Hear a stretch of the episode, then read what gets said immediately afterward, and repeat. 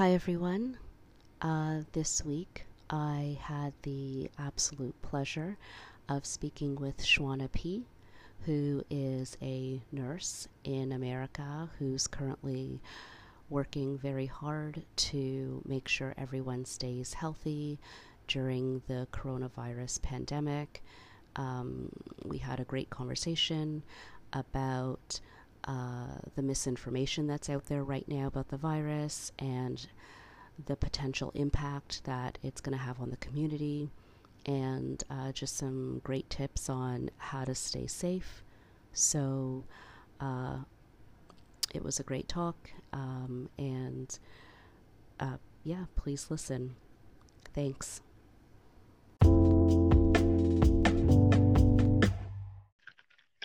So, I first really wanted to just say thank you so much for your hard work being a nurse um, every day, um, but especially at these times when, you know, um, we're fighting this COVID 19 virus and you're, you know, working so hard on the front lines and it's just really amazing, uh, essential service. So thank you so much for doing what you do. Well, Thank you very much for having me. It's um it's odd, but especially the way things are going, but I have to say it's been it's been pretty well kept here. Oh good. Yeah. Um how have you been having like I've been reading and seeing in the news about all the shortages of you know supplies and you know how is it where you are just has it do you have everything you need to do your job? Like what's been your experience so far? Well there's definitely a shortage of supplies. Mm-hmm. that goes without saying especially masks here. Oh, um we've had where i work i don't know exactly how seriously they were where they were taking everything super seriously. So, somebody with a rhinovirus, everything is just really serious. So, I found they depleted most of our safety equipment really early on. Oh no. Mm-hmm. For things that weren't that severe. And so now everyone is scrambling. Oh no. Yeah. Wow. And it it was mostly because we really didn't have test kits. So figuring out who had what was almost impossible. hmm So wow. you you just treat in those circumstances you just treat everybody like they have it mm-hmm. to protect yourself. Mm-hmm but in doing so, it really puts a stress on the safety equipment that we had. Absolutely. Wow. Uh, it's there's a lot of um, yeah. It, I think the information of how things have been sort of coming out has been very confusing and uh, you know, um, there's a lot of information out there, like a lot of information on the virus, and then um, I guess in your professional opinion, you know, what are some of the things that you want people to know as a professional about, you know, the virus, uh, and maybe some of like the biggest misconceptions that you're hearing um, when you're treating people and the patients? So the first thing is the first thing is there's absolutely no evidence that this was man-made. Mm-hmm. This is the coronavirus. And people have it, the coronavirus has always existed. The problem with this particular strain is it is highly contagious. It's just easily passed, just like the flu and we have no vaccine for it, as is with most viruses. Mm-hmm. So coronavirus is just like SARS, it's just like MERS. Um, but the the COVID nineteen um, is the mutation of the SARS virus. So it's not something that they are putting out in the public to harass people. This is just something that happens. It, it occasionally we have plagues, occasionally we have diseases that comes mm-hmm. through the world. However, mm-hmm. this is just the first time that we've had to deal with one like this. Mm-hmm. So there's it's not that it's new, it's just it's new to us. Mhm. Absolutely. Um so, so the also the thing about this is it is a droplet. It's a it's it's droplets that's the problem. So anytime we speak, we spew droplets. Anytime we cough, we spew droplets. So, and the thing is, those droplets can float in the air for feet, which is why we have the social distancing. Mm-hmm. There are reasons that we're doing everything that we are doing because of the contagion of this of this particular virus. So even when you breathe out, you're just breathing produces droplets. The problem with everybody walking around with a mask on is if you, what those masks do is if you're sick, I can put a mask on you and I can keep those droplets in. Mm-hmm. So it's very easy to keep drop keep them in with the mask. The problem is people are wearing them. It doesn't keep anything out. Mm, mm-hmm. So what you're basically doing is walking around with a mask. People are talking to you and, and the droplets are going into the mask, but they have no way to get out. Oh no. Mm-hmm. So now you've caused yourself a whole new problem. oh no, yeah. Yeah yeah, I, I, I think the this all this information. It's really great that you've said that because um, you know, talking about supply and people have been, you know, hoarding these masks um, and sort of, you know, preventing them being in healthcare facilities where they're most needed, um, which is unfortunate. Uh, you know, some of the biggest misconceptions around what's going on with the virus um, it, it's not helpful, um, especially. Uh, I wanted to talk as well about some of the racism around uh, the virus, you know, sort of how it's impacting, you know, um, Chinese people, but also people of color, um, particularly, you know, um, we're both women of color and just, you know, um, in the Black community, just um, in your experience, what you've been seeing as well, and just your opinion, what you think is happening with, uh, you know, just when people are afraid and sick and just what's happening. So, the problem for not only the Black community, but just minority communities in general mm-hmm. is they're so closely knit. It's the apartments are so close together. The air ventilation systems are all together. Everything is just rigged in together. So there's really no social distancing because how can you when you're living kind of on top of each other? Not on also think about the ones who have like communal bathrooms in mm-hmm. in these apartments where there's only one bathroom for four or five apartments. Mm-hmm. So, and then you have the homeless problem. If well, if you have people who are homeless that are out on the street, then who's watching them? Mm-hmm. Then you have then you have the economical issues because mm-hmm. now that they're laying people off, well, where's your health care coming from? Absolutely, yeah. What are you going to do about um, even if you have no lights, gas, or water? How clean are you going to be able to get your hands? Mm-hmm. If you're not eating well, how susceptible is your immune system against this virus? I mean, you you don't even have enough nourishment to build against a virus.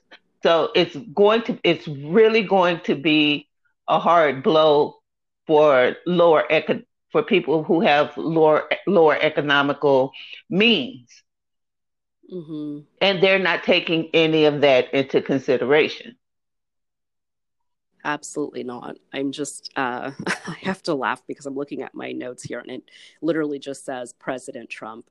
and I wanted to make sure that take uh, some time to talk about this because, um, you know, there's, um, you know, it it's just been very interesting watching um, his addresses um, these past weeks, and you know, I, the damage that's being done and um, you know i've been reading a lot about it but it really boils down to like what you were saying just about uh, there's the economy piece to that and just you know some the advice that they're giving um, are to people that have means. I think it's sort of you know um, they don't have the thought process around just like you were saying what happens when you have to share you know a bathroom with other families. You know they're not really thinking that process through and they should be making a plan in place for all americans not you know just the people that have means. And so you know he's just you know the lies the lying in a crisis is just it's not a good thing. I mean you know usually when he lies i mean the stakes aren't as high but right now it's you know human life is you know very the highest stake. So um it's been very very unfortunate to watch this unfold. And the problem the another uh, another problem with with the way they're handling this is they're not taking into consideration the fact that most African Americans in general do not trust the medical system. Mm-hmm. Mm-hmm. They have had a history of using and mistreating the Black community as a whole. And so there's just a general distrust in the medical establishment that's going that's really hard to break through. Mm-hmm because when you look at people who had forced sterilizations and the Tuskegee mm-hmm. experiments, you know, this this is not something that is easy to get past in order to make sound healthcare advice. Mm-hmm. I mean, we, we just can't, it's even myself, I am a nurse and I am in the industry and I still fact check when information comes across my desk. Mm-hmm. Mm-hmm. Because just in general, we have a distrust of the medical establishment. When you have people, when the majority of the medical establishment does not look like you and does not mm-hmm. take your concerns seriously, mm-hmm. and you, we are disproportionately underserved in our communities to begin with. Mm-hmm. So when you take all of that into consideration, the Black community will probably be hit really hard because they will wait until we will wait until the last minute before we decide, okay, I can't fix it at home. Mm-hmm. Absolutely. It, it's well, you know, it's it's unfortunate, but it is, you know, based in fact, like you were saying, this mistrust. I mean, we the community has a reason to, you know, have this mistrust for a reason, but you know, it's unfortunate that it's happening. And you also have to consider that our demographic has the highest percentage of chronic diseases, high blood pressure, diabetes, Mm-hmm. which are factors that exacerbates this disease process and most Mm-hmm. likely ends in death with with the chronic disease factor. So you take all of that into consideration and then also consider the fact that most of the most minorities are the ones that are still at work in the food industries and the service industries. That's more than likely us. Yeah. So then we're exposed to the public Mhm. on a daily basis. Yeah. So I'm just wondering, like, what, um, from your perspective as a nurse, just what were you, would you like to have seen, to have seen happen, like to see happen to sel- sort of help, you know, stop this, the uh, COVID from spreading, the virus spreading? People are going to have to start taking this seriously. I know it hmm we are not used to doing things that we don't want to do, but hmm in this case, we are going to have to do things that we don't want to do. We are going to have to stay home. We are going to have to have some some judgment when we are going places. Do I need toilet paper or do I want it? Do I need this or is this something that I want? hmm Because every time you put yourself out there in public like that, you are making yourself susceptible. hmm So you I think. America's biggest problem is differentiating needs and wants.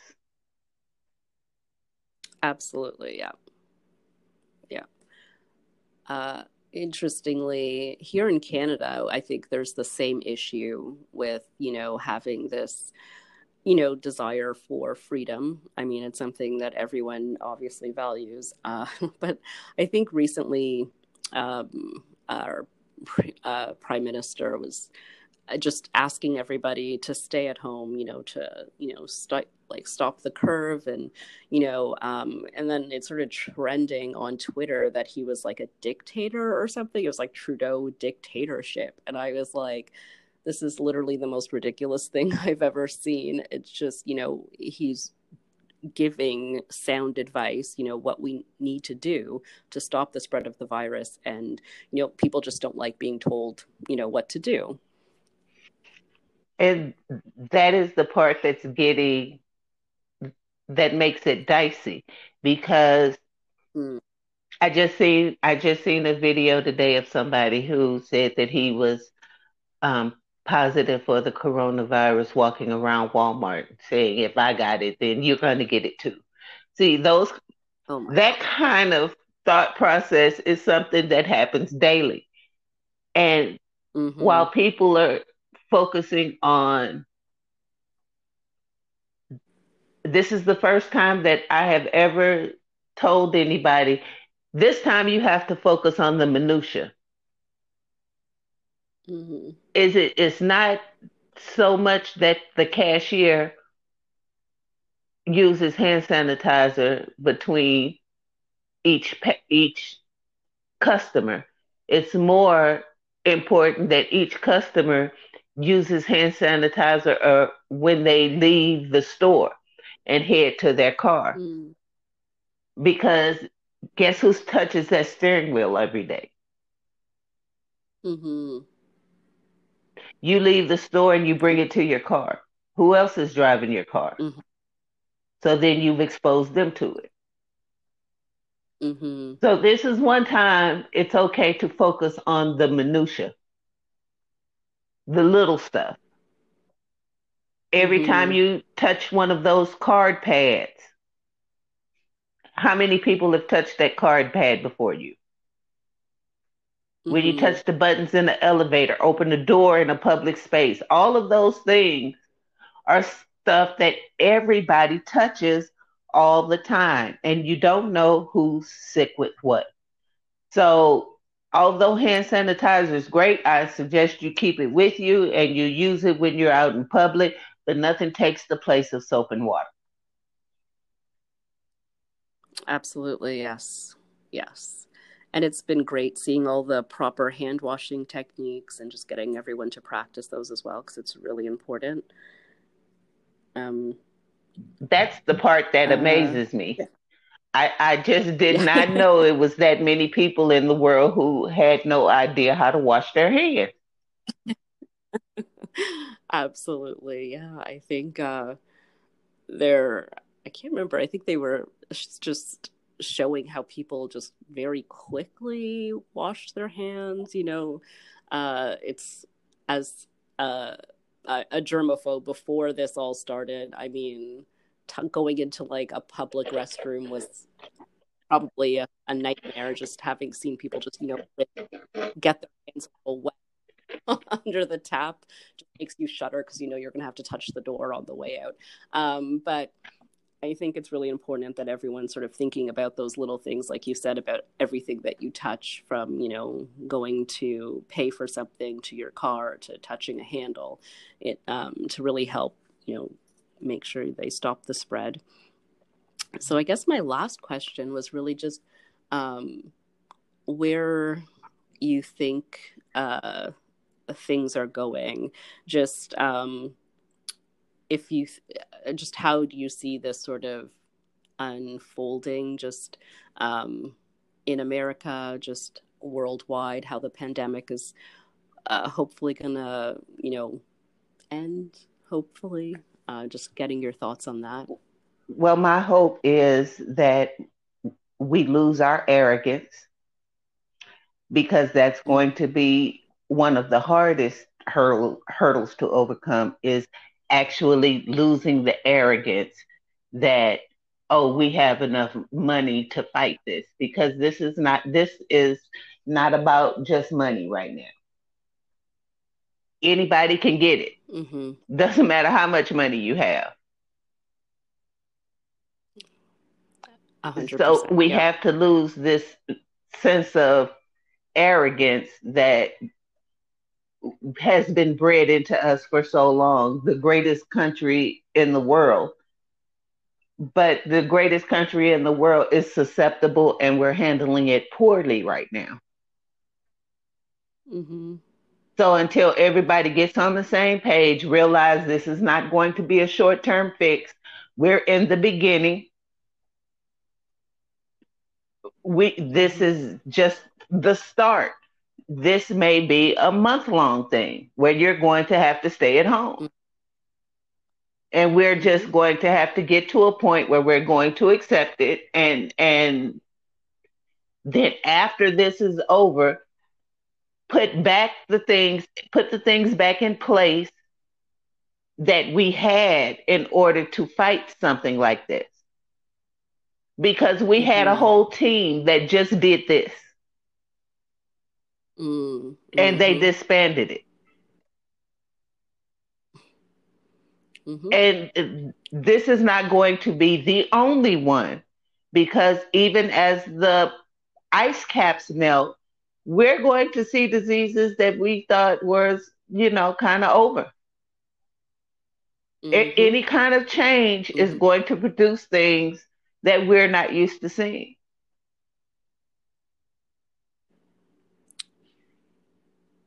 absolutely. I think, um, yeah, that just uh, you know having things back to normal by Easter is just um, ridiculous, not realistic.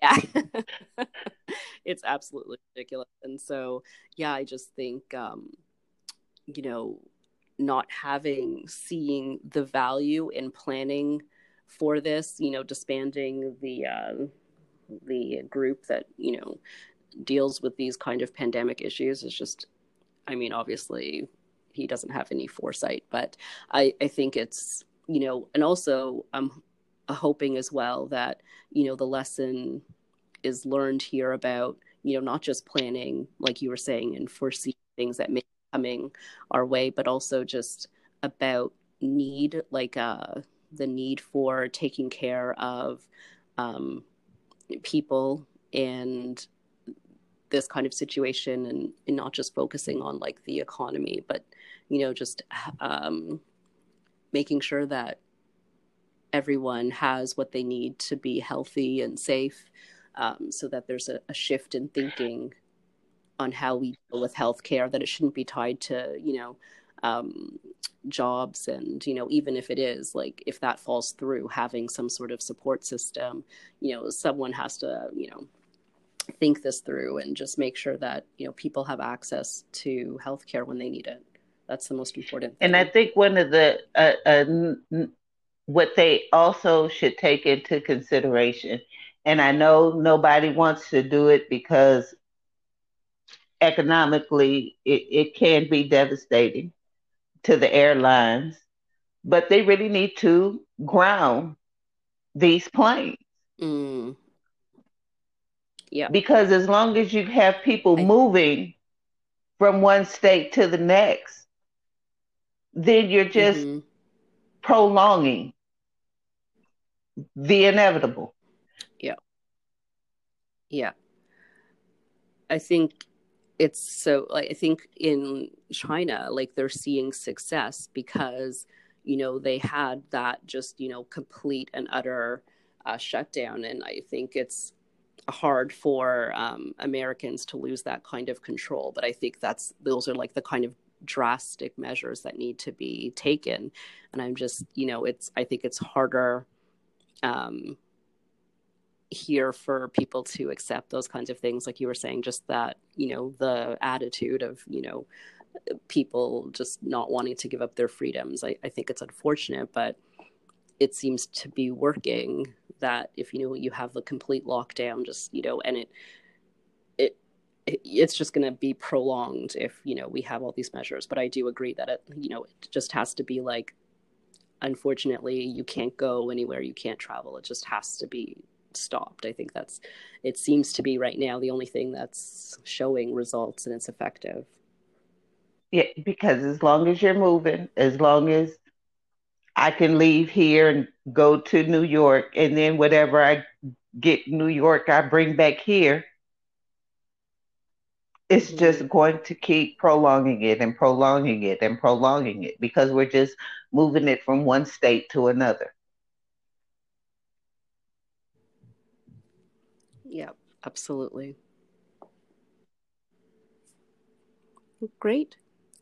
So I think that was all I wanted to ask of you and just wanted to thank you so much for taking the time to speak with me and uh, learning more about what's going on. Is there anything else that you wanted to tell us and everybody about, you know, how to stay health and safety, just what you think about what's going on? I would just like everybody to stop thinking that this is just like seasonal flu. This is just not like mm-hmm. seasonal flu. Seasonal flu kills 0.1. The point makes a difference. 0.1% people annually. This mm-hmm. has killed 3.6 people, 3.6% in China alone. And Italy just surpassed those numbers. Wow.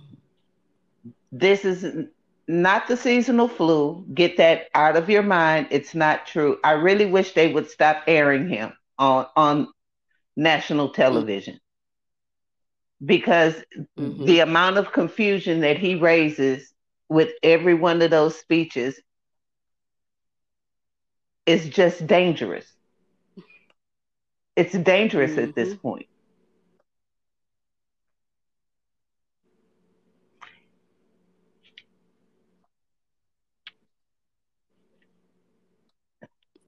absolutely i think um yeah the the misinformation that's out there and the thing is people do trust him and um you know it's it has to be taken seriously. Like you said, it's uh, that 3.6% is a staggering number.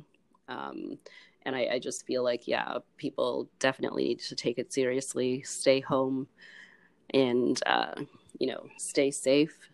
So, thank you so, so much for all of your hard work that you do, um, being out there. Um, I can't say thank you enough. It's uh, very difficult and important work. So, well, thank, thank you, you, so, much, much for having me. It was a pleasure. Absolute pleasure speaking with you.